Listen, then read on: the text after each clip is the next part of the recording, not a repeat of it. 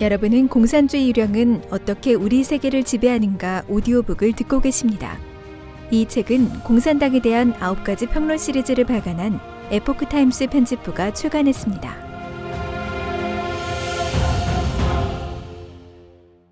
3. 과학자들이 합의를 인정하지 않는 이유.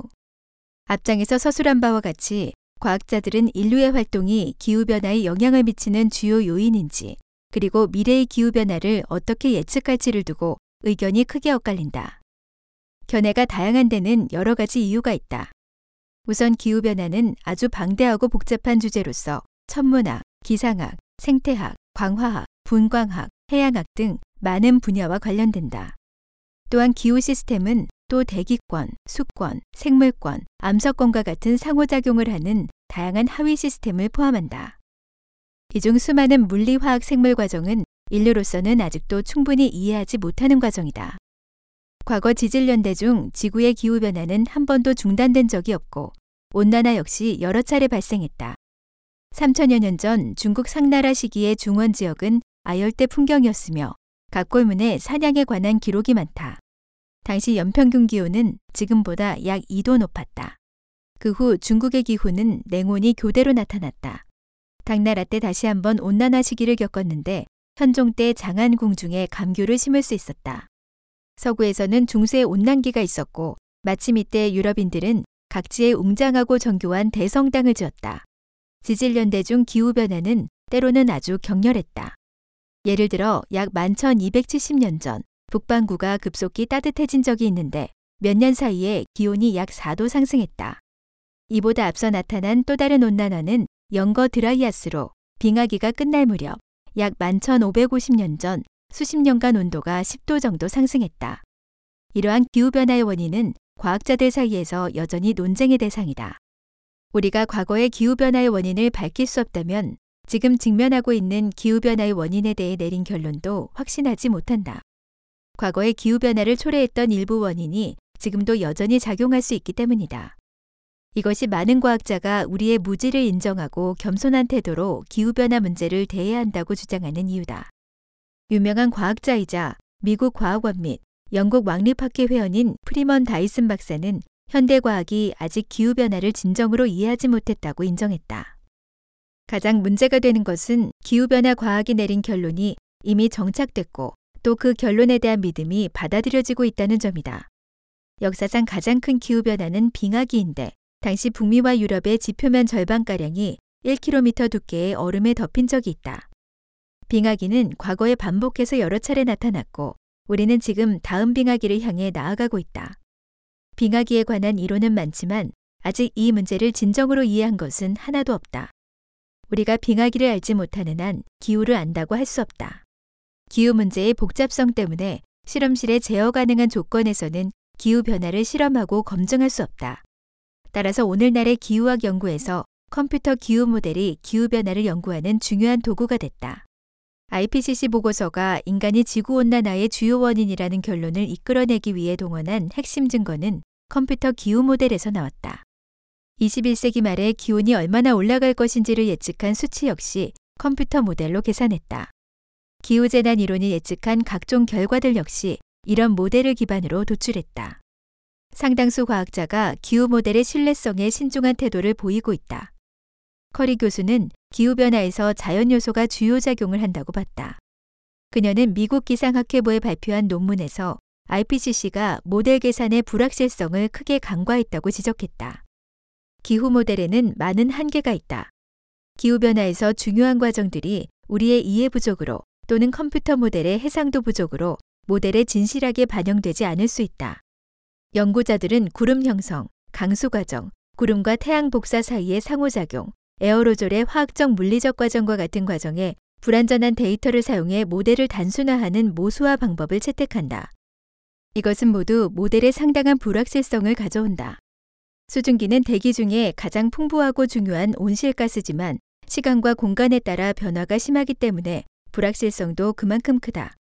심지어 고도에 따라 수증기의 온실 효과도 다르고 수증기의 수직 분포에 대한 위성 측정 오차도 15에서 40%에 달한다. 그 외에도 기후 모델의 불확실성을 높이는 요소는 많다. 저층 대기의 구름은 햇빛을 반사하기 때문에 강한 냉각 작용을 하고 고층의 반투명한 권우는 온도를 높이는 작용을 한다는 점. 일부 에어로졸은 태양광을 가려 냉각 작용을 하지만 다른 일부는 복사열을 흡수해 온도를 올리는 작용을 한다는 점. 그와 동시에 에어로졸은 구름 형성을 도와 간접적으로 냉각 효과를 내기도 한다는 점. 에어로졸과 구름의 시간 공간 분포 및 광학적 특성도 아주 큰 변화를 나타낸다는 점. 지구 표면이 식물의 생장과 죽음에 따라 알베도에 영향을 끼칠 수 있다는 점 등이다. 관측 데이터가 충분하지 않거나 과학자들의 이해 부족으로 이러한 중요 과정은 기후 모델의 모수화에 큰 자유도, 일종의 자율성을 허용해 불확실성을 크게 증가시킨다. 따라서 일부 과학자는 기후 모델의 신뢰성에 유보적인 태도를 보인다. 이산화탄소와 같은 온실가스가 지구에 주는 직접적인 복사 강제력은 겨우 2.5 와트 per 제곱미터에 불과하지만 지구가 받는 태양 복사 에너지는 대략 1366 와트 per 제곱미터에 달한다. 구름 또는 에어로졸의 불확실성이 알베도 변화에 미치는 영향은 1000분의 1로 온실가스의 작용을 훨씬 초과한다. 하버드 대학의 과학자 윌리 순을 포함한 다수의 연구자는 기후 모델이 미래 기후 변화 예측에 적합하지 않다고 본다. 프린스턴의 물리학자 다이슨 박사는 모델 중의 모수화를 오차 요소라고 불렀다. 인위적으로 변수를 조절할 수 있기 때문이다. 그는 우리가 모델에서 무언가 배울 수는 있지만 그것으로 예측할 수 없다고 주장했다. 당신에게는 공식이 있을 것이다. 하지만 그것을 다른 기후에 적용할 때 이산화탄소가 두 배가 되면 모델이 여전히 정확하다고 보장할 수 없고 그것을 검증할 방법도 없다. 다이슨 박사는 또 IPCC가 기후 시스템에서 태양의 역할을 크게 간과했다고 했다. 그는 인류가 아닌 태양이 기후변화의 주요한 결정 요소라고 믿었다. 이스라엘 과학자 니브 샤비브는 2002년부터 1년의 논문을 작성했다. 그는 인공위성이 관측한 구름의 양과 우주선 방사량 사이의 상관관계에 근거해 우주선이 기후변화를 일으키고 빙하기를 초래했다고 지적했다. 또한 그는 20세기에 전 세계 평균 기온이 상승한 원인 가운데 태양 복사가 일으킨 작용과 인류의 활동이 야기한 작용이 동일하다고 했다. 그는 인류의 온실가스가 지구 온난화에 미치는 영향이 보편적으로 인식하는 것보다 더 작을 뿐만 아니라 지구 기후 시스템도 보편적으로 인식하는 것만큼 민감하지 않다고 봤다. 그 외에도 기후 자체에 아직 충분히 파악하지 못한 일부 내재적 변화 과정이 존재한다.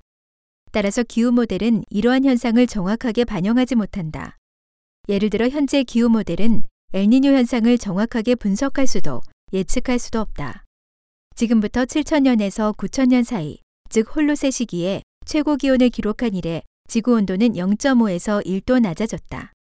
하지만 기후 모델은 과거 만 천년간 오히려 0.5에서 1도 상승한 것으로 계산했다. 지난 6천년에서 7천년 사이에 이산화탄소 농도가 줄곧 상승한 것으로 나타났는데 이는 기후 모델이 온실가스에 의한 온도 상승 효과에만 민감함을 의미한다. 쉽게 말하면 기후 모델은 기후 변화를 야기하는 다양한 요인 중 단지 온실가스에 의한 영향만 반영할 수 있을 뿐이다. 또한 1998년부터 2013년 사이에는 기온 상승 흐름이 거의 정체된 것으로 관측됐다.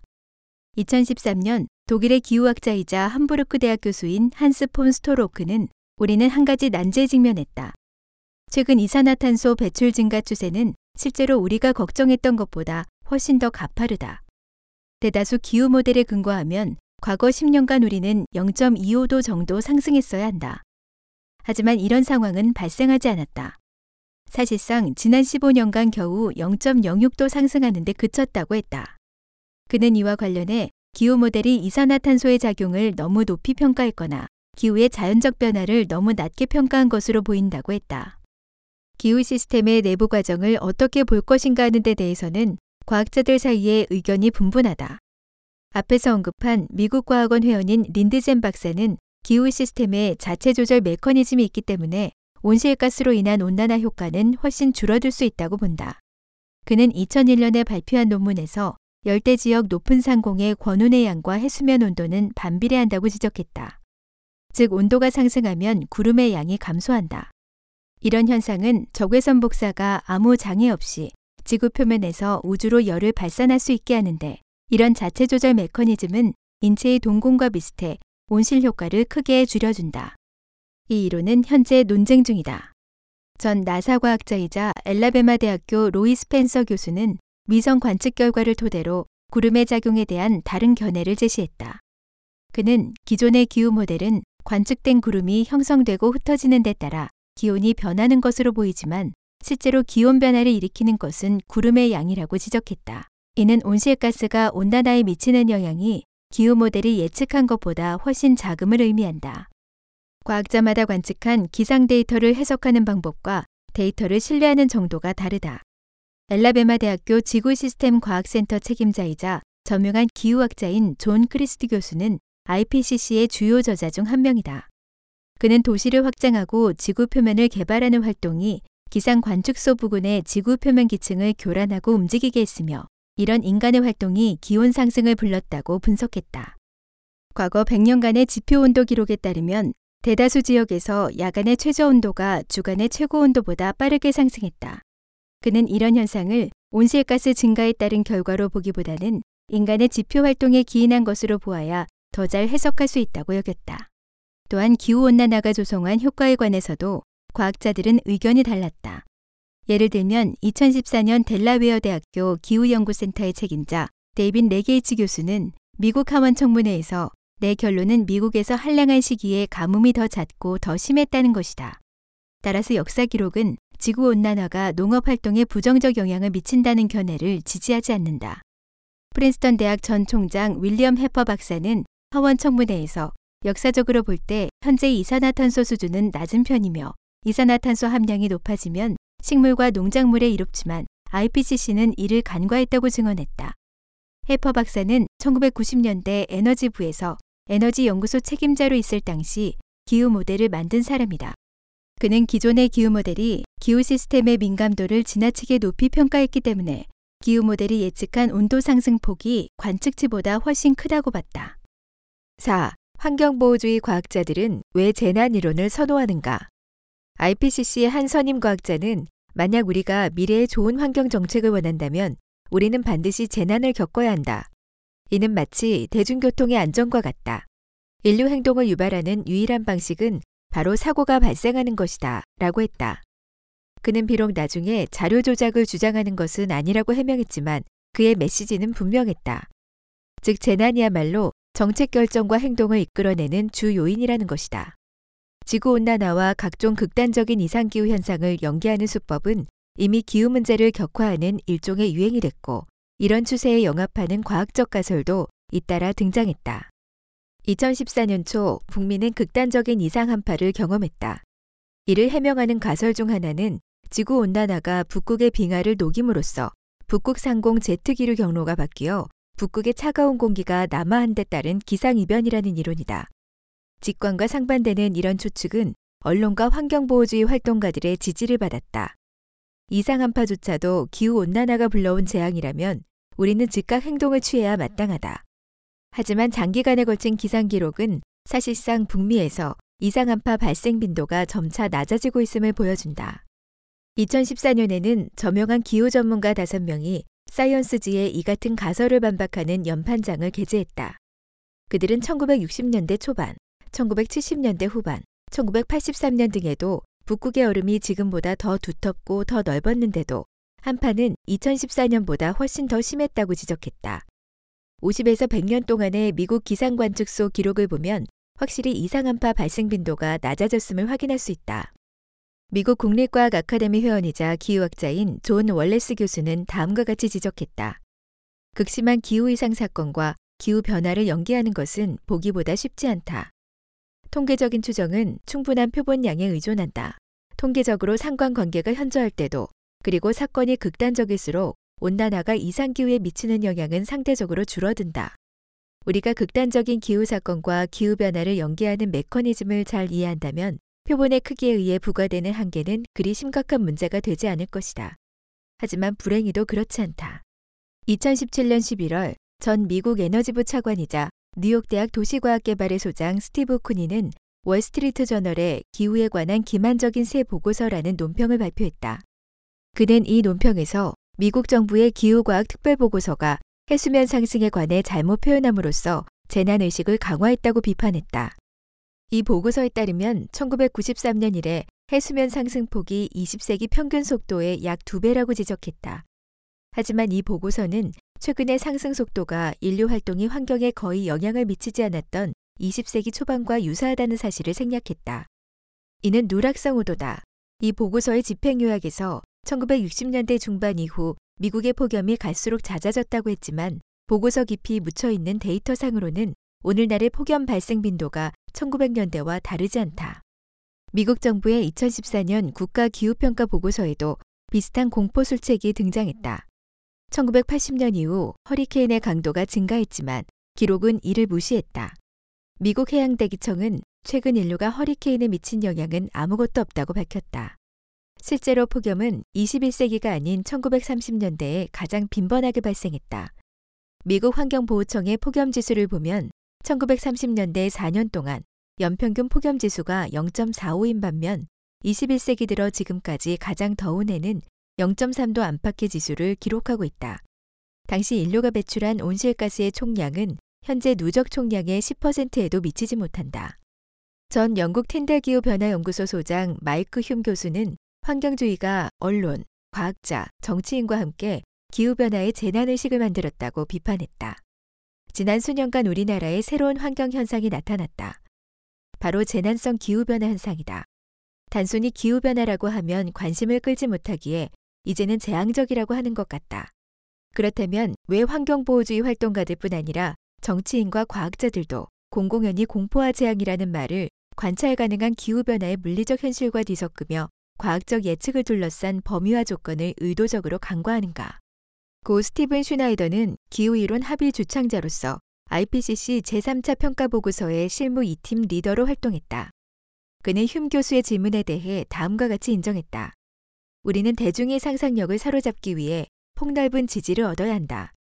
물론 그러려면 많은 언론 보도가 뒤따라야 한다.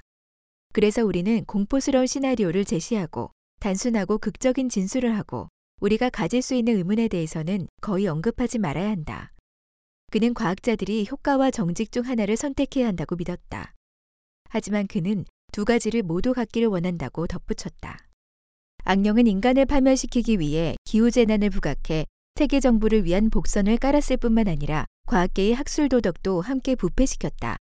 기후학은 겨우 몇십 년에 불과한 신생학과로서 미성숙한 지구온난화 이론을 사실로 간주하고 매체 선전을 통해 불확실성을 은폐하고 정부의 자금 지원과 학술 잡지 및 학술 기관을 통해 다른 목소리를 배제하고 이른바 합의를 확립하고 굳히는 과정에서 공산주의 악령의 투쟁과 증오의 유전자가 드러났다. 악령은 과학자들에게 합의를 확립하게 하는 한편 그 영향을 받는 언론과 정치인들을 통해 기후재난의 합의가 과학적으로 증명됐다는 라벨을 붙였다. 그리고 도전할 수 없는 교조로 만들어 세계적으로 추진하면서 사상을 한층 더 통일하는 동시에 변이된 선악관념을 사람들의 마음속에 주입한다. 앞서 언급한 영국 그린피스 회원의 범죄 행위가 합법화된 것은 바로 온실가스가 기후재앙을 일으킨다는 합의에 근거한 것이다. 이런 교조를 바탕으로 한 각종 정책과 법규들도 세계 질서에 혼란을 줄 것이다.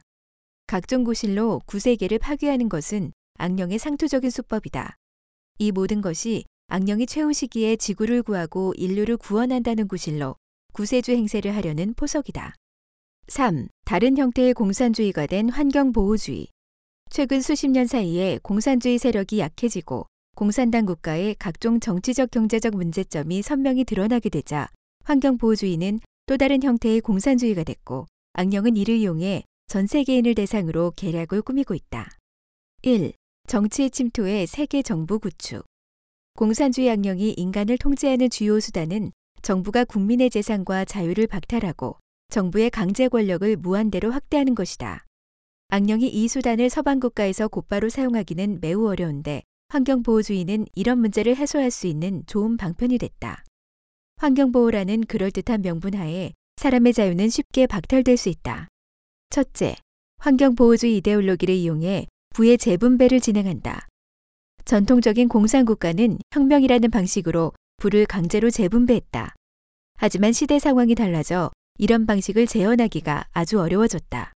그래서 환경보호주의자들은 세계 환경재앙을 구실로 사람들이 자발적으로 사유재산과 개인의 자유를 포기하게 하는 우회 정책을 채택했다. 지구의 벗은 기후변화에 대처하는 전략의 핵심은 반드시 재산과 자원을 재분배하는 것이다 라고 주장한다. 전명한 환경보호 사상가 메이어 힐만은 분배제도는 기후변화에 대한 통제 상실을 방지하는 유일한 방법이다. 사람들이 좋아하든 좋아하지 않든 탄소 배출량 분배제도는 반드시 시행해야 한다.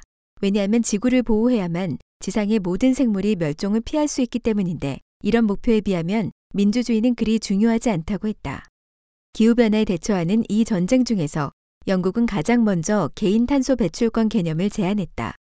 영국의 한 과학자는 이는 제2의 화폐로서 사람마다 모두 동일한 금액을 소유한다. 이런 부의 재분배는 반드시 가난한 사람에게서 탄소 배출권을 구매하도록 한다고 했다. 소련이나 공산중국에서 살아본 사람이라면 쉽게 간파할 수 있는데 이런 탄소 배급제는 전체주의를 실현하는 또 다른 방식이다. 마치 중국 공산당이 과거에 기름표, 식량표, 옷감표를 배급한 것과 같다.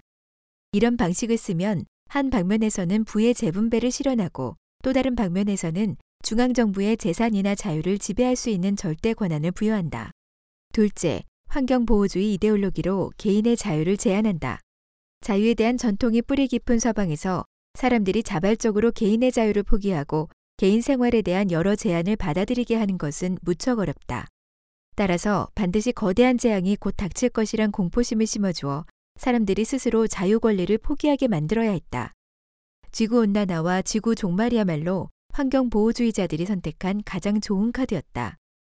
호주의 카본 센스 연맹은 금지 목록을 제공하는데 이 목록은 지구 온난화를 구실로 사람들의 행동 방식을 바꾸도록 강요한다.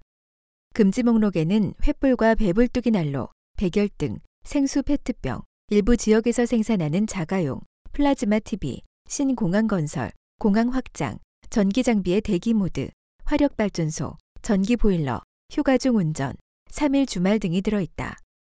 징수 목록은 출산세, 대형 세단세, 슈퍼 주차장세, 쓰레기세, 이주택세, 이차량세, 휴일 항공세, 태양에너지를 보조하기 위한 전기세, 대형 세단 전시장세, 도시 진입 차량 생태세 등이다.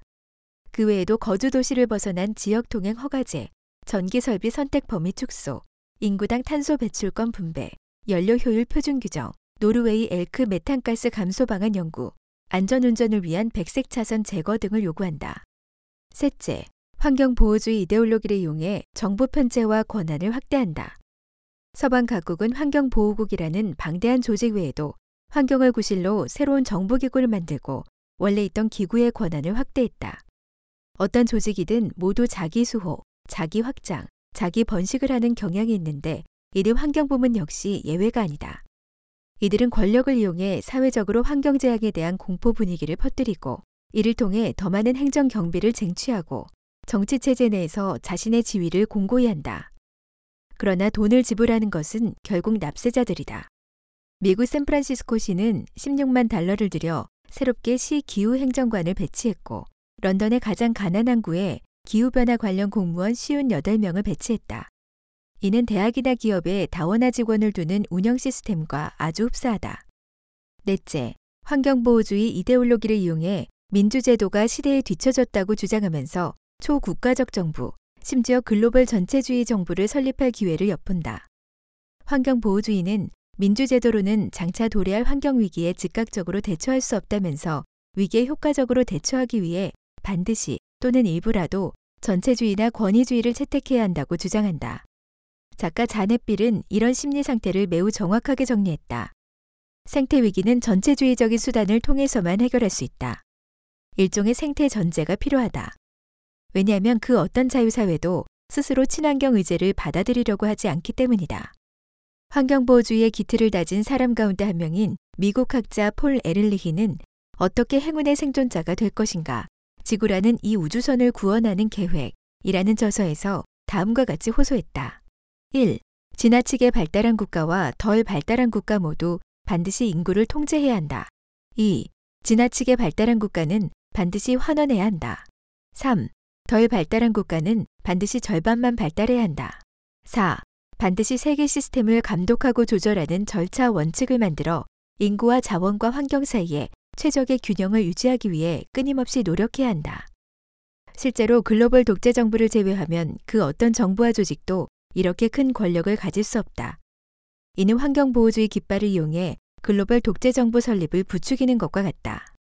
다섯째, 환경보호주의 이데올로기를 이용해 중국 공산당의 제도가 우월하다는 논리를 유포하고 공산 독재를 찬양한다. 인구가 증가하면 자원을 더 많이 쓰고 탄소를 더 많이 배출하고 쓰레기를 더 많이 만들어낸다. 따라서 환경보호주의자들은 인구를 통제하거나 줄여야 한다고 주장한다. 서방 환경보호주의자들이 중국 공산당의 가족계획 정책을 대대적으로 지켜 세우는 이유도 여기에 있다. 로이터는 중국 공산당이 1980년대 초부터 한자녀 정책을 실행해 인구를 13억으로 통제했다. 만약 이 정책이 없었다면 중국 인구는 16억에 달했을 것이다. 라고 보도했다. 이 보도의 결론은 중국 공산당이 뜻하지 않게 세계 탄소 배출량을 줄이는 데 크게 공헌했다는 것이다. 하지만 이 기자는 수억 명의 태아와 그 부모, 가족들이 받았을 거대한 고통은 무시했다. 환경 문제 가운데 가장 큰 문제는 대기 오염, 수질 오염 등 환경 오염이다. 에너지 소비량과 오염 발생률이 높은 기형적인 경제 모델을 채택한 중국 공산당은 중국을 세계 최대의 오염 지역으로 만들었다. 중국은 대도시 대기 오염이 가장 심각한 나라로 이미 하천은 대부분 음용할 수 없고 중국의 황사는 바다 건너 한국, 일본, 미국에까지 날아간다. 진정한 환경보호주의자라면 비판의 칼날을 중국 공산당에 겨누어야 마땅하다. 하지만 수많은 환경보호주의자가 도리어 중국 공산당을 찬양하고 심지어 환경사업의 희망으로 본다. 미국 공산당 사이트 민중세계에서 최근 환경보호 관련 뉴스가 큰 비중을 차지한다. 놀라운 것은 이 사이트의 환경 뉴스 논조다. 그들은 트럼프 정부의 환경 정책이 미국과 전 세계를 파괴한다고 비난하면서 중국 공산당을 지구인의 구세주라고 치켜세운다. 이런 비정상적인 현상에 대해서는 공산주의 양령이 배후에서 조종하고 있기 때문이라는 말 외에는 달리 설명할 길이 없다. 체코 전 대통령이자 경제학자인 바칠라프 클라우스는 녹색 족쇄를 찬 지구, 위험에 처한 것이 지구인가 자유인가 라는 책에서 현명하게 지적했다. 환경보호주의는 결과를 고려하지 않고 급진적으로 개인의 자유를 매우 엄격히 제한하고 인류의 생명을 대가로 세계를 바꾸려는 운동이다. 그것은 사람을 개조하고 인류의 행동을 개조하고 사회 구조와 가치 체계를 개조하려 하는데 간단히 말해서 모든 것을 개조하려 한다. 20세기 말에서 21세기 초에 이르러서는 자유, 민주, 시장 경제, 사회 번영 등을 가장 크게 위협하는 것은 사회주의가 아니다. 그것은 바로 야심만만하고 잘난 체하고 거리낌 없는 환경보호주의 정치운동 이데올로기다. 그는 환경보호주의자들이 대자연을 대하는 태도와 마르크스주의자들이 경제를 대하는 태도가 일치한다고 봤다. 양자는 모두 소위 가장 우수하고 집중적이며 전 세계적인 세계 발전 계획으로 세계와 인류의 자유롭고 자발적인 변화를 대체하려 한다. 이런 방법론은 공산주의 선례처럼 유토피아적이지만 초래한 결과는 애초 의도와는 완전히 동떨어진 것이었다. 다른 유토피아와 마찬가지로 이런 유토피아 역시 자유를 제한하고 소수가 수많은 대중 위에 군림하면서 멋대로 지시할 뿐이다. 그는 환경보호주의가 지구와 자연을 선전하면서 환경보호의 깃발을 치켜들고 애초에 마르크스주의자들과 아주 유사하게 전 세계적이고 중앙 집중적인 계획을 통해 자유롭고 자발적인 인류의 변화 노정을 대체하려 한다고 비판했다. 클라우스는 환경보호를 이용해 큰 정부나 세계 정부를 만들어 대중을 노예화하려는 그 어떤 시도도 단호히 반대한다. 2. 자본주의를 공격하다. 공산주의 목표 중 하나가 자본주의를 전복하는 것이라면 환경보호주의는 자본주의를 환경 파괴의 천적으로 본다. 따라서 공산주의와 환경보호주의의 공동의 적은 자본주의다. 공산주의는 서방 선진국 노동자 운동에서 좌절을 겪은 후 아주 자연스럽게 환경보호주의라는 큰 깃발을 내걸고 인류의 정상적인 환경보호 활동을 자본주의 정복을 위한 가장 중요한 전략 중 하나로 변화시켰다. 원조 공산주의는 일찍이 아름다운 유토피아, 즉 인간 천국을 묘사해 가난한 사람들이 혁명으로 현존 사회 제도를 뒤엎도록 선동했다. 하지만 환경보호주의는 공산주의를 엄폐하기 위해 유사한 수법을 채택하면서도 묘사한 미래상은 오히려 정반대였다. 아름다운 유토피아가 아니라 두려운 반유토피아, 즉 인간 지옥이다. 그것은 100년 후에 지구온난화로 산이 무너지고 해일이 발생하고 가뭄, 홍수, 폭염 등으로 인류가 생존 위기에 직면한다는 시나리오다. 이 한 차례 선동은 가난한 사람이 아니라 부자들을 겨냥한 것이고 목적은 그들이 원래 생활 방식을 버리게 하는 것이다. 누가 자발적으로 편안하고 익숙한 생활을 바꾸려 하겠는가? 그들을 움직이게 하려면 정부에 의지해야 하는데 한 정부로는 부족하니 유엔과 세계 정부에 의지해야 한다. 그래도 움직이지 않으면 미래의 생태 재앙을 대대적으로 부각해 생태 공황을 만들므로써 국민과 정부에 영향을 미치고 정부가 환경주의 정책을 강행하게 해 자본주의를 무너뜨리고 공산주의를 실현한다. 원조 공산주의가 정권을 잡은 후 한 일은 두 가지다. 하나는 부자의 재산을 약탈한 것이다. 이른바 부자를 죽이고 가난한 사람을 구제한다는 것인데 실제로는 가난한 사람은 여전히 가난하고 재산은 모두 관리들이 차지했다. 또 하나는 국영 경제를 만들고 사유제를 없애는 것이었다. 이는 경제를 망가뜨리고 서민을 못 살게 하는 것이다. 그렇다면 환경 보호주의는 어떻게 하고 있을까? 첫 번째 하는 일은 부자 나라가 돈을 내 가난한 나라를 돕고 부를 재분배하는 것이다. 하지만 이들을 원조하는 돈은 가난한 나라의 관료들이 착복하게 일쓰고 가난한 나라는 여전히 가난하다. 두 번째 하는 일은 큰 정부를 만들어 시장 메커니즘을 행정명령으로 대체하는 것이다. 각종 가혹한 환경보호 정책으로 자본주의의 손발을 묶고 기업을 폐쇄하거나 해외로 이전시켜 선진국 경제를 무너뜨리고 자본주의를 경제적으로 약화시킨다. 자본주의를 타도하기 위해 환경보호주의가 하는 활동은 원조 공산주의의 전략과 아주 흡사한데 사실대로 말하면 공산주의가 다른 얼굴로 인류에게 화를 입히는 것이다. 환경주의가 중점적으로 노리는 것은 미래의 재앙을 과장해 그 공포로서 오늘날의 민중과 정부를 사로잡는 것이다. 이런 말세적 공황을 선전하는 데 주력하는 사람들 자신은 오히려 탄소를 많이 배출하는 고에너지를 쓰면서 사치스러운 생활을 한다. 그들 스스로도 대재앙이 임박했다고 생각하지 않음을 알 수 있다. 자본주의를 반대하기 위해서는 환경위기, 특히 지구온난화라는 공동의 적을 이용해 각종 힘을 합쳐야 한다. 따라서 위기를 강조하고 과장할 수밖에 없다. 가장 간단한 방법은 사람들이 화석연료와 핵에너지에 큰 두려움을 갖게 하는 것이다. 그들은 이미 수십 년 전에 핵에너지를 두려워하게 하는데 성공했고 지금은 화석연료에 두려움을 갖게 하려 한다. 그 방법은 화석연료가 재앙적인 지구온난화를 일으킨다고 주장하는 것이다. 가혹한 환경보호 규제는 자본주의, 특히 자본주의 경제를 타격하는 주요 수단이 됐고 일자리 킬러가 됐다. 그린 자극 프로그램, 청정 에너지 프로그램, 신규 발전소 법규, 더 엄격해진 차량 법규, 파리 협정 등은 모두 지구 온난화 방지를 구실로 진행되고 있다. 그러나 기후 과학은 온난화의 주요 원인이 인위적인 것인지, 온난화가 반드시 재앙을 초래할 것인지 등에 대해서는 확신하지 못한다. 만약 자연적인 요인으로 기후변화가 발생한다면 이런 모든 정책은 경제 발전을 저해하는 작용만 할 뿐 인류에게 주는 이로움은 아무것도 없다.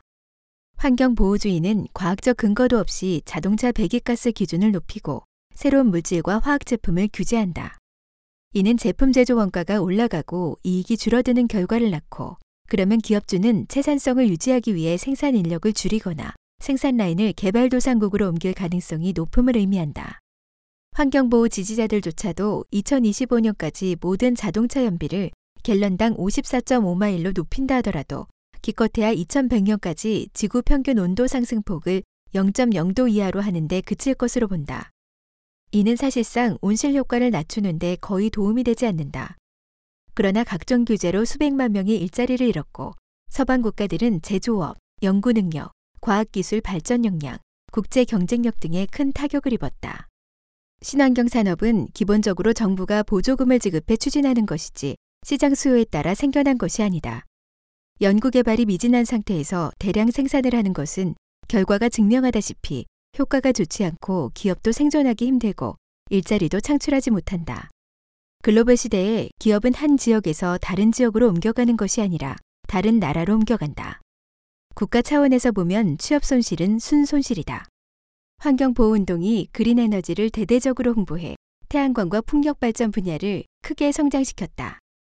하지만 그린 에너지를 생산하는 데 따르는 오염은 숨기거나 과소평가했다. 태양광 패널 생산 과정의 부산물인 사염화 규소는 바로 맹독성 물질로서 환경에 큰 해를 끼칠 수 있다. 워싱턴 포스트가 한 재료과학 전문가의 말을 인용했다. 그것을 버리거나 묻은 땅은 황폐해져 풀이나 나무가 자랄 수 없다. 그것은 마치 화약 같다. 그것은 유독하고 오염돼 있어 인간은 영원히 건드릴 수 없다. 또한 태양전지 패널 생산에는 석탄이나 석유 같은 전통적 에너지를 대량으로 소모해야 하는데 이 역시 심각한 오염원이 된다. 따라서 그린 에너지가 남겨놓는 것은 그린이 아니라 오염이라고 할 수 있다. 2008년 금융위기를 거친 후 미국은 해외로 나간 제조업을 미국으로 불러들이려 한다. 세제 혜택이 매력적이지 않은 점도 요인이긴 하지만 환경보호가 제조업 회기를 가로막는 주 요인이다. 타이완 전자산업의 거인 폭스콘이 미국에 공장을 설립하려고 협상하고 있지만 수년째 지지부진하다. 반면 이 회사는 중국 광저우에 비슷한 규모의 공장을 설립했는데 협상에서 착공까지 불과 50일밖에 걸리지 않았다. 이 회사 회장은 미국 측에 중국에 가서 배우고 연구해야 한다고 충고했다. 트럼프가 백악관에 입성한 후 1년의 외자 유치 조치를 취했고 환경보호 방면의 기업 규제도 완화해줬다. 위스콘신 주 정부는 세제 혜택 외에도 스모그 습지 등 여러 환경 규제를 면제해줘 폭스콘이 미국에 투자할 수 있게 했다. 파리 협정에 따르면 개도국이 에너지 구조를 개선하고 공업화 기술을 발전시킬 수 있도록 선진국은 개도국에 2025년까지 매년 약 천억 달러를 원조해야 한다. 그러나 이 협정에 서명한 100여 개국 중 미국은 75%인 약 750억 달러를 단독으로 부담해야 한다. 또한 미국은 2025년 이전까지 온실가스 배출량을 2005년보다 26에서 28% 적은 16억 톤으로 줄여야 한다. 반면 미국을 제치고 최대 오염국이 된 중국은 2030년까지 탄소 배출량을 최대치로 허용하는 것이 목표다. 트럼프 대통령은 연설에서 이 문제와 관련해 입장을 밝혔다. 미국 경제연구소 통계에 따르면 만약 파리 기후 협정과 미국 에너지분에 가해진 혹독한 제한을 계속 준수할 경우 미국은 2025년까지 일자리 270만 개를 잃게 될 것이다. 이 보고서는 또 오바마 정부의 약속을 2040년까지 준수하면 각 업종에서 큰 폭의 감산을 초래한다고 밝혔다. 제지업 12%, 시멘트업 23%, 철강 38%, 석탄 86%, 천연가스 31%가 줄어들 것이다. 이때가 되면 국민 총생산이 3조 달러 감소하는 동시에 일자리 650만 개가 사라지고 가계 수입도 7천억 달러 혹은 그 이상 감소할 수 있다. 환경보호를 구실로 서방 자본주의 산업, 경제, 기술을 타격하고 불합리한 법규와 협정을 제정하는 것은 공산국가들에게 서방을 통제할 기회를 줄 뿐이다. 이는 특히 국제경찰이자 공산주의 양령에 대항하는 최후의 보루인 미국이 신의 뜻을 이행할 수 없게 하고 사악한 세력이 커지는 것을 지켜볼 수밖에 없게 한다. 이는 사실 바로 악령에 바라는 결과다. 우리는 환경보호를 부정하지 않는다. 환경은 보호할 필요가 있다. 하지만 환경보호의 목적은 신의 형상을 지닌 사람을 위한 것이어야 한다. 지나치게 앞서가거나 과도하거나 사람의 희생을 요구하는 환경보호는 악령의 덫에 걸린 것이다. 환경보호는 반드시 균형이 있어야 하지만 지금의 환경보호 운동은 균형을 무시하고 끊임없이 한 방향으로만 추진하려 한다. 이 과도하고 극단적인 환경보호 운동 중에서 우리는 수많은 활동가가 선량한 의도에서 출발했음을 의심하지 않는다. 그러나 모든 것을 정부가 주도하도록 요구하는 배후에는 사실 공산주의 양령의 그림자가 드리워져 있다. 3. 언론 공격으로 반대 목소리를 제압. 2009년 6월 미국 ABC 방송의 굿모닝 아메리카는 앞으로 100년에 걸쳐 지구 온난화가 지구와 인류에게 가할 충격을 예측하는 특별 프로그램을 방영했다. 프로그램 중 한 전문가가 2015년에 해수면이 급속히 상승해 뉴욕이 바닷물에 잠길지 모른다고 주장했다. 또 한 인터뷰인은 앞으로 수백 마일에 달하는 화염을 볼 수 있을 것이라고 했다. 그리고 그 시기에 우유 1갤런 가격은 12.9달러, 휘발유 1갤런 가격은 9달러였다. 그들의 논조가 과장이 심해서인지 사회자가 이 모든 것이 가능할까요? 라고 의문을 제기했다. 사실 이런 일이 가능한지는 언론이 고려할 주요 문제가 아니다. 위기의식은 환경보호주의가 대중을 선동하는 지휘봉이다. 그리고 불확실성과 위기의식은 상호 모순적이다. 과학이 결론을 내리지 못한 것으로 어떻게 위기감을 조성할 수 있겠는가? 그래서 환경보호주의자들은 인류의 미래를 위한다는 깃발을 내걸고 다른 목소리를 억누르고 과학적 합의를 명분으로 전 인류의 합의를 만들어냈다. 덴마크의 경제학자 비웨론 롬보그는 회의적 환경주의자라는 저서에서 기후온난화를 인정하고 또 기후온난화가 인류의 활동으로 조성됐다는 논리도 받아들였다. 하지만 그는 인류의 적응성과 과학기술의 진보로 인해 온난화가 재앙을 초래하지는 않으리라고 봤다. 그의 입장은 인류가 재앙적인 기후변화를 조성했다는 환경주의자들의 교조와 모순되기에 그는 각계의 공격을 받았다. 유엔 IPCC 의장은 롬보그를 히틀러에 비유했다. 덴마크 과학부정직성위원회 DCSD는 그의 저서를 심의한 후 그가 과학적 부정직을 범했다고 발표했다. 하지만 덴마크 정부가 조사를 통해 롬보그는 죄가 없음을 입증했다. 또 그를 반대하는 사람들은 DCSD의 판결을 근거로 그를 덴마크 환경평가연구소 소장직에서 물러나게 했다. 사람들은 그와 함께 기차 플랫폼에 서 있지 않으려 했고, 한 환경주의자는 그에게 파일을 집어 던지기까지 했다. 기후학자이자 전 나사 위성 전문가인 스펜서 박사가 14가지 선전수법을 총결했는데 공포심 조성하기, 권위에 호소하기, 군중심리 이용하기, 필승 다짐하기, 인신 공격하기, 선동하기, 유언 날조하기 등을 포함한다. 영국 기자 브랜던 오닐은 2006년 발표한 기사에서 당시 많은 국가에서 발생한 기후변화를 의심하는 인사들에게 가해진 사상과 표현에 대한 견제 실태를 종합했다. 이를테면 한 영국 외교관은 공개적인 발언에서 기후변화 이론을 의심하는 사람은 마치 테러리스트처럼 대해야 하며 언론은 그들에게 발언할 기회를 주지 말아야 한다고 주장했다. 오닐은 기후변화 회의론자에게는 반대자란 딱지가 붙는다고 지적했다. 반대자에는 온난화를 완전히 부정하는 사람은 물론 기후온난화는 인정하지만 우리가 대처할 능력이 있다고 보는 사람도 포함된다. 이 딱지의 파괴력은 상당히 크다. 에든버러 대학 영문과 교수였던 찰스 존스는 반대자라는 딱지는 기후변화에 회의적인 사람을 홀로코스트를 부정하는 사람과 같은 수준으로 매도하는 힘을 지닌다고 주장했다. 어떤 사람들은 심지어 기후변화 이론을 의심하는 사람들은 홀로코스트의 종범이 돼 장차 뉘른베르크 재판정에 서게 될 것이라고 했다. 한 유명한 환경주의자 작가는 우리는 마땅히 그런 나쁜 놈들을 대상으로 뉘른베르크 전범 재판과 유사한 기후 재판을 진행해야 한다고 했다.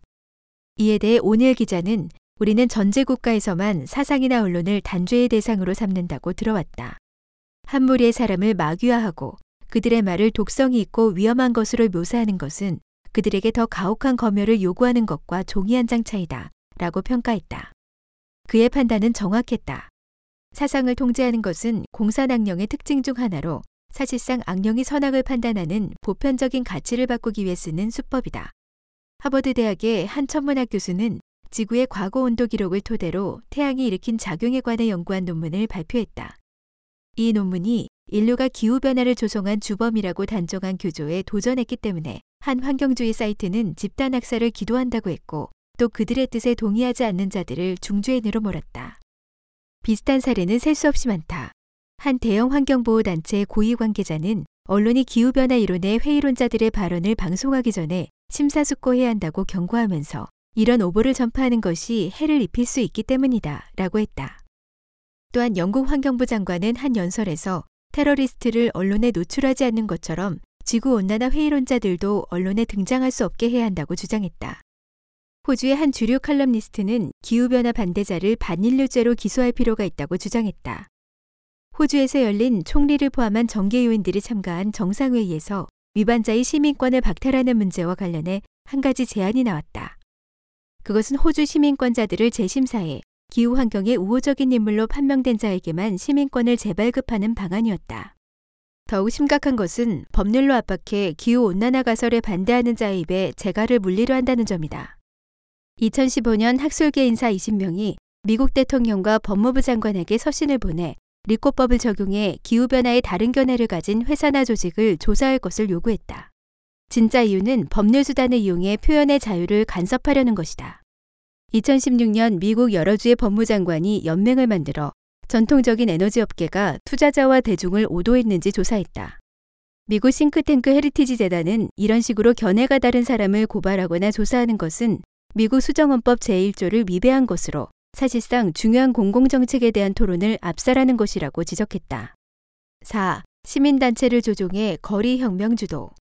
공산주의 악령은 대중운동을 이용해 사람을 모으고 조직을 만들어 국가는 물론 전 세계에 영향력을 조성하는데 아주 뛰어나다. 거리혁명은 공산주의자들이 사용하는 수단의 하나로 예를 들면 노조가 파업을 조직하는 것 등인데 역사적으로 드물지 않게 볼 수 있다. 많은 환경단체가 환경보호 간판을 내걸고 정치적 올바름과 환경지상주의를 이용해 수많은 환경보호 인사를 끌어모아 환경보호 운동을 벌인다. 유세로 정부나 유엔 조직을 압박해 불합리한 협약이나 법규를 제정하고 시행하도록 강요하고 심지어 폭력 사건을 만들어 사람들의 입을 틀어막는다. 바로 급진좌파 대표 인물인 솔 랄린스키가 분명히 밝혔듯이 반드시 진실한 목적은 은폐한 채 국부적이거나 단계적이거나 합리적이고 무례한 듯한 목표로 많은 사람을 동원해 행동하게 해야 한다.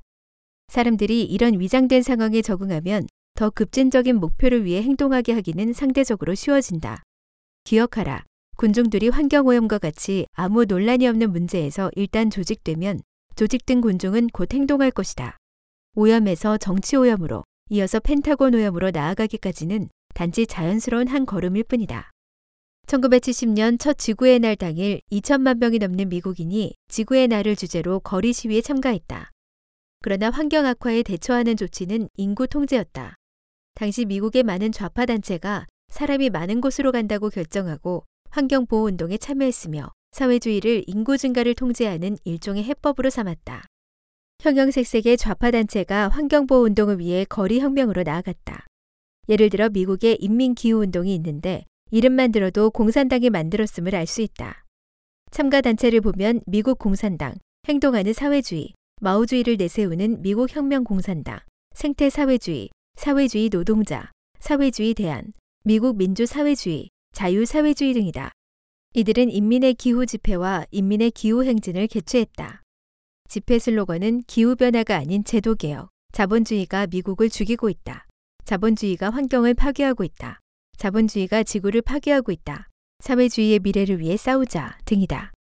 이들은 워싱턴 DC를 포함한 미국의 많은 대도시에서 퍼레이드를 펼쳤으며 대열에는 공산 독재를 상징하는 붉은 깃발이 바다를 이뤘다. 갈수록 더 많은 공산주의와 사회주의 붉은 요소가 환경운동 세력을 강화함에 따라 녹색 평화는 이미 붉은 혁명으로 변해버렸다. 5. 반인륜적인 신흥 종교 공산주의 양령은 환경보호주의로 정치운동을 강제로 끌어넣은 데 이어 환경보호주의를 일종의 신흥 종교, 그것도 반인류적인 종교로 탈바꿈시켰다. 미국 작가이자 쥐라기 공원의 저자인 마이클 크라이트는 환경보호주의는 오늘날 서방 세계에서 가장 강력한 종교의 하나다. 최초의 에덴 동산은 대자연과 일체가 돼 은총을 입은 상태였다. 하지만 인류가 지혜의 나무에서 음식을 취하면서 은총에서 멀어져 오염 상태로 빠져들었다. 아울러 우리의 행동 때문에 심판의 날이 우리 모두를 기다리고 있다. 우리는 모두 에너지 죄인으로 구원을 구하지 않으면 멸망을 향해 나아갈 운명에 처해 있다. 이 구원을 오늘날 지속 가능성이라고 부른다. 크라이트는 환경보호주의의 신조가 모두 신앙과 관련이 있다고 봤다. 이것은 당신이 장차 죄인이 되거나 아니면 구원받는 것과 관련이 있다. 즉 당신이 속죄하고 구원받는 집단의 일원이 될 것인지 아니면 파멸될 집단의 일원이 될 것인지와 관련이 있다. 이는 곧 우리의 일원이냐 저들의 일원이냐의 문제다. 다른 일부 학자도 이런 견해에 공감한다. 미국의 영향력 있는 환경사학자 윌리엄 크로너는 환경보호주의를 일종의 신흥 종교로 본다. 왜냐하면 그것이 일련의 복잡한 윤리 행동에 대한 도덕적 요구를 제기하고 또 이것으로 인류의 행동을 판단하기 때문이다. 앞서 인용했던 저명한 과학자이자 양자역학의 거두 프리먼 다이슨은 2008년 뉴욕 리뷰 오브 북스에 실린 한 편의 문장을 통해 환경보호주의는 이미 사회주의를 대체해 전 세계적으로 주도적인 지위를 차지한 세속 종교가 됐다. 이 종교는 우리가 낭비해서 버리는 생활 쓰레기로 지구를 해치는 것을 일종의 죄로 본다. 가급적 절약하고 검소하게 사는 것이 바람직한 삶이다. 이 신흥 종교의 윤리는 전 세계 유치원, 학교, 대학의 강의 주제가 됐다고 했다. 이 민감한 주제를 많은 환경보호주의자가 거리낌 없이 입에 올렸다. 성추문으로 IPCC 의장을 사임한 라젠드라 파차우리 역시 사직서에서 환경보호는 나의 종교신앙이라고 했다. 환경보호주의가 갈수록 이념화하고 갈수록 종교화하고 갈수록 다른 관점을 용인하지 않고 갈수록 다른 의견을 공격하고 갈수록 과학에서 이탈하고 있다. 전 체코 대통령 클라우스는 현재 환경보호 운동은 과학보다 이념이 이끌고 있으며 이미 현행 사회를 파괴하기 위한 일종의 준종교로 변했다고 봤다. 이런 신흥 종교는 종교와 마찬가지로 유토피아의 아름다운 광경을 묘사한다. 즉 인간이 자신의 지혜로 자연환경을 계획해 구세주가 될 수 있다는 것이다. 그러나 이 구원은 현재의 문명을 반대하는 기초 위에 세워졌다. 유엔 평화대학 이사장이자 교토 의정서를 만든 사람이 지구의 유일한 희망은 산업 문명이 무너지는 것이 아니겠는가 라고 한 것이 하나의 예이다. 클라우스는 우리가 환경보호주의의 논리를 진지하게 대한다면 우리는 그것이 반인류적인 이념임을 발견할 수 있다고 결론 지었다. 그는 생물학자 이반 브레치나의 견해에 동의했다. 그것은 바로 환경보호주의는 진정한 생태위기에 대한 이성적이고 과학적인 대답이 아니며 환경보호주의가 현존 문명 형식 전체를 배척한다는 것이다. 어떤 이는 환경보호주의가 환경보호라는 명분을 이용해 사람들 사이에 증오를 조장하고 다른 견해를 가진 사람에게 다양한 방식으로 극단적인 공격을 가한다고 본다. 이런 증오와 극단화는 일종의 급진적인 반인류주의를 보여준다. 캐나다 정치평론가 마크 스테인은 이렇게 언급했다. 그들, 즉 환경보호주의자는 사람이 태어나면 더 많은 쓰레기, 더 많은 오염, 더 많은 온실가스를 만들어내고 인구 과잉 문제를 키운다고 본다. 우리 자신이 바로 오염원이며 산화 제한이 문제를 해결하는 방법이다. 아이들에게 좀 더 지속 가능한 환경을 남겨주는 가장 좋은 방법은 바로 아이를 갖지 않는 것이다. 진보주의의 입장에 미묘한 변화가 생겼다. 그것은 모든 아이가 환영받아서는 안 된다는 것이다. 사람을 자연 파괴의 주범으로 보고 자연 환경을 사람을 초월하는 신성한 위치에 놓고 심지어 인류의 출산을 통제하고 생존권을 박탈하는 것도 마다하지 않는 이런 사유는 공산주의의 핵심 사상과 일맥상통한다. 그것은 본질적으로 반인류주의의 일종으로 이 신흥 종교를 이용해 사람을 만물의 영장으로 보는 전통적인 종교관을 바꿔놓는 것과 같다. 이런 종교관이 전체주의와 결합하면 그리고 사상을 강제로 통일시키고 반자본주의 혁명을 추구하는 이념과 맞물리면 인간을 위한 자연 보호를 보장할 수 없게 된다. 반대로 기존의 문명과 자유의 질서를 무너뜨리고 전대미문의 공포와 혼란을 조성해 인류를 파멸로 이끌 것이다. 이것이 바로 공산주의 양령이 환경보호주의를 납치해 도달하려고 하는 진정한 귀착점이다. 맺은 말, 신을 공경하고 전통을 회복해 환경위기에서 벗어나야. 신이 사람을 창조했다. 그리고 사람에게 아름답고 풍요로운 지구를 창조해줬다. 이는 인류가 나서 자라고 번성하는 환경이다. 사람은 대자연의 자원을 이용할 권리가 있는 동시에 자원을 아끼고 환경과 만물을 보호할 의무가 있다. 수천 년간 인류는 상고시대의 신이 남겨준 경고를 지키면서 자연과 더불어 조화롭게 공생해왔다. 근대에 이르러 환경 문제가 나타났다. 그 근본적인 원인은 인심이 나쁘게 변했기 때문인데 과학기술이 그 효과를 키웠다. 오염된 자연환경은 인류의 오염된 내면 세계가 겉으로 드러난 현상이다. 그러므로 환경을 정화하려면 반드시 내면 정화부터 해야 한다. 환경보호의식이 일어난 것은 인류가 자신을 구하기 위한 본능에서 비롯됐기에 크게 문제될 게 없다. 하지만 그것은 악령에게 틈탈 기회를 줬다. 공산주의 악령은 인간 세상의 대리인을 이용해 대규모 공포를 조성하고 변이된 가치관을 고취해 인간의 자유 권리를 박탈하고 큰 정부, 심지어 세계 정부를 세우려고 획책했다. 이렇게 공산주의의 변이된 사유 방식으로 환경 문제를 해결하려 했지만 그 결과는 인류를 노예로 만들고 파멸로 이끌 뿐이다. 환경 문제는 강제적인 정치 운동이나 현대 기술에 의지해서 해결할 수 없다. 그것은 우주와 자연, 사람과 자연에 대한 깊은 이해와 고상한 도덕 수준에 달려 있다. 인류가 전통을 회복하고 도덕성을 높여 신이 가리킨 길로 되돌아가면 자연은 자연스레 신의 지혜와 은총을 얻을 것이다. 푸른 산과 맑은 물, 새소리와 꽃향기가 신의 백성들 곁으로 되돌아오고 소소천일, 즉 밝은 세상과 낭랑건곤, 즉 맑고 깨끗한 천지가 영원히 인류와 함께할 것이다.